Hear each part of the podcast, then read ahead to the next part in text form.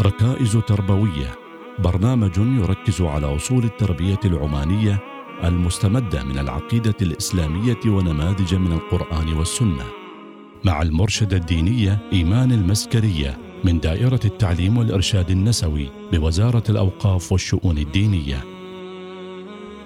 بسم الله الرحمن الرحيم. الحمد لله رب العالمين. والصلاة والسلام على سيدنا محمد وعلى آله وصحبه وسلم. السلام عليكم ورحمة الله وبركاته. أهلا ومرحبا بكم أعزائي المستمعين في برنامجكم ركائز تربوية أصول وقواعد نحو جيل قرآني متميز. حلقة اليوم هي إكمال ما تبقى من قصة لقمان عليه السلام. إن الله لطيف خبير.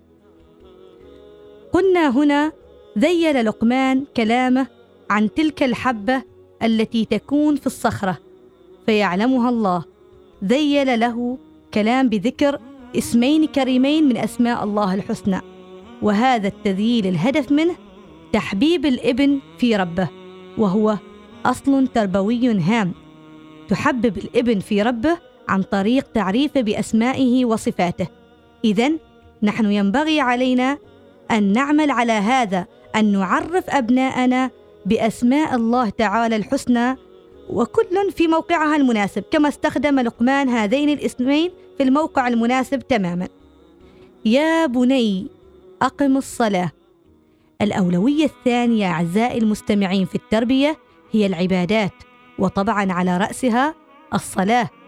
وطبعا هنا لم يقل له أدي الصلاة أو قم فصلي.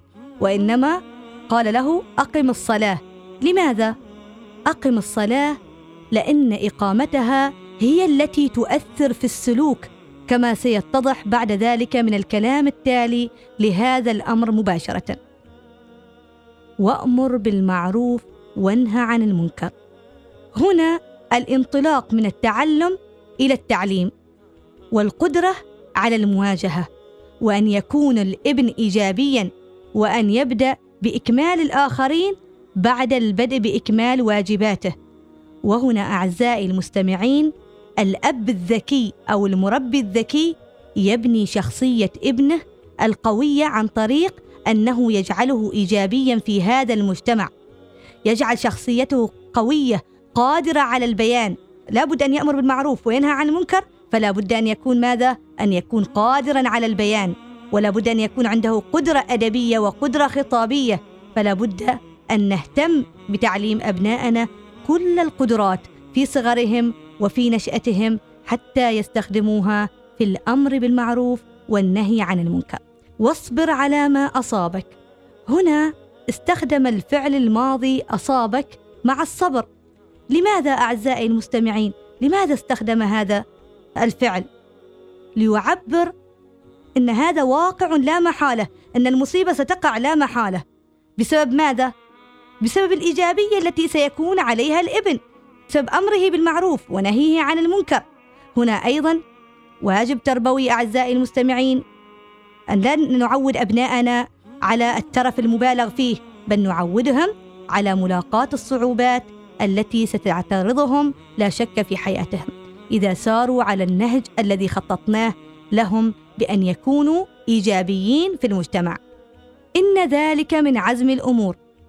فبعدما توضحت معالم الطريق نصب عيني الإبن يعظه أبوه أن يثبت على الحق وأن يستمر في طريقه بعزيمة قوية وإرادة ثابتة دون تردد أو تململ. هدينا أبنائنا إلى الصواب وعرفناهم إن إلى هذا الحق.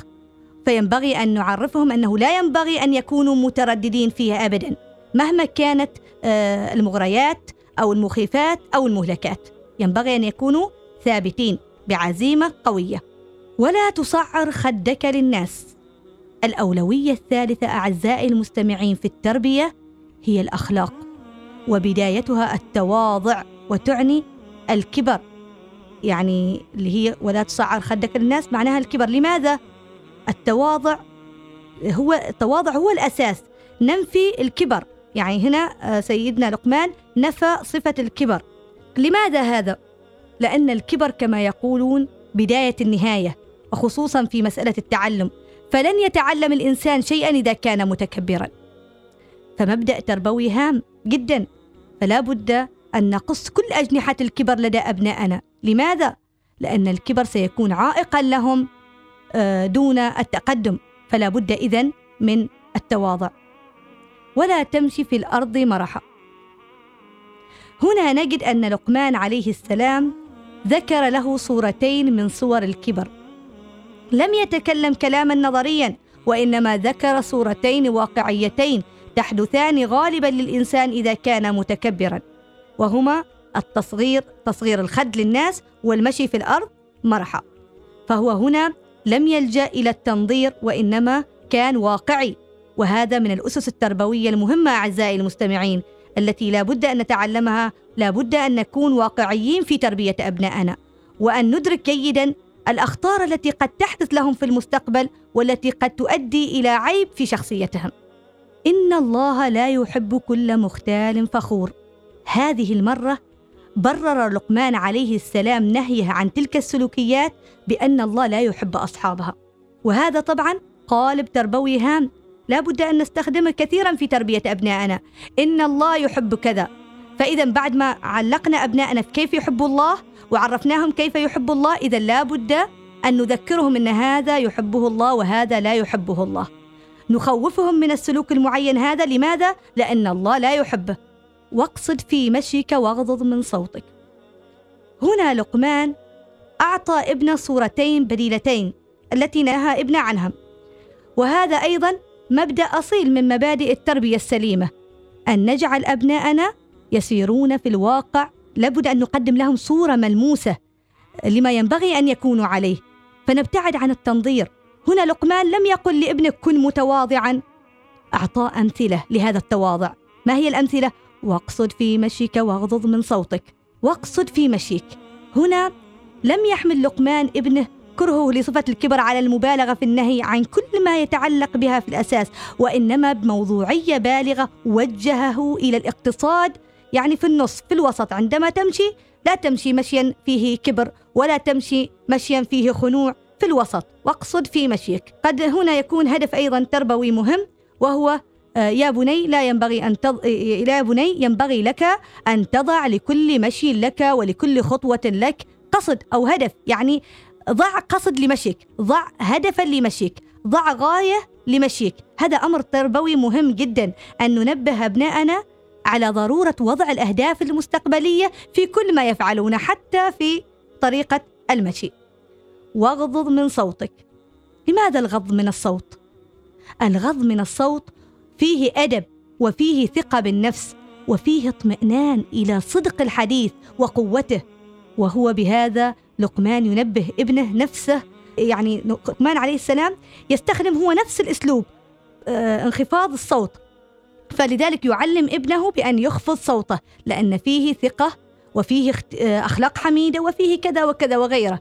فالأحرى بنا ينبغي ألا نرفع أصواتنا أثناء تربيتنا لأبنائنا. لا نصرخ ولا نتكلم بعنف كل هذه الأمور لها أثر أيضا في نفس الأبناء. إن أنكر الأصوات لصوت الحمير. إذا كان رفع الصوت يدعو لمثل هذا التشبيه بهذه الفظاظة إذا لا خير فيه أبدا في التعامل مع الناس أو مع الأولاد. وهذا المبدأ التربوي الذي نستخرجه من هذا التشبيه البليغ. أنكر الأصوات لصوت الحمير. إذا لابد أن نبتعد عن رفع الصوت عند تربيتنا لأبنائنا. إذا القاعدة التربوية أعزائي المستمعين العقيدة أولا ثم العبادات الباطنة منها والظاهرة والتي تهدف منها إلى بناء الشخصية ثم البناء الأخلاقي. هذه هي الأولويات في التربية. أعزائي المستمعين تابعونا في الحلقة القادمة مع قصة أخرى قصة النبي عندما يكون ابنه ولي عهده. والسلام عليكم ورحمة الله وبركاته. ركائز تربوية مع المرشدة الدينية إيمان المسكرية. من دائرة التعليم والإرشاد النسوي بوزارة الأوقاف والشؤون الدينية.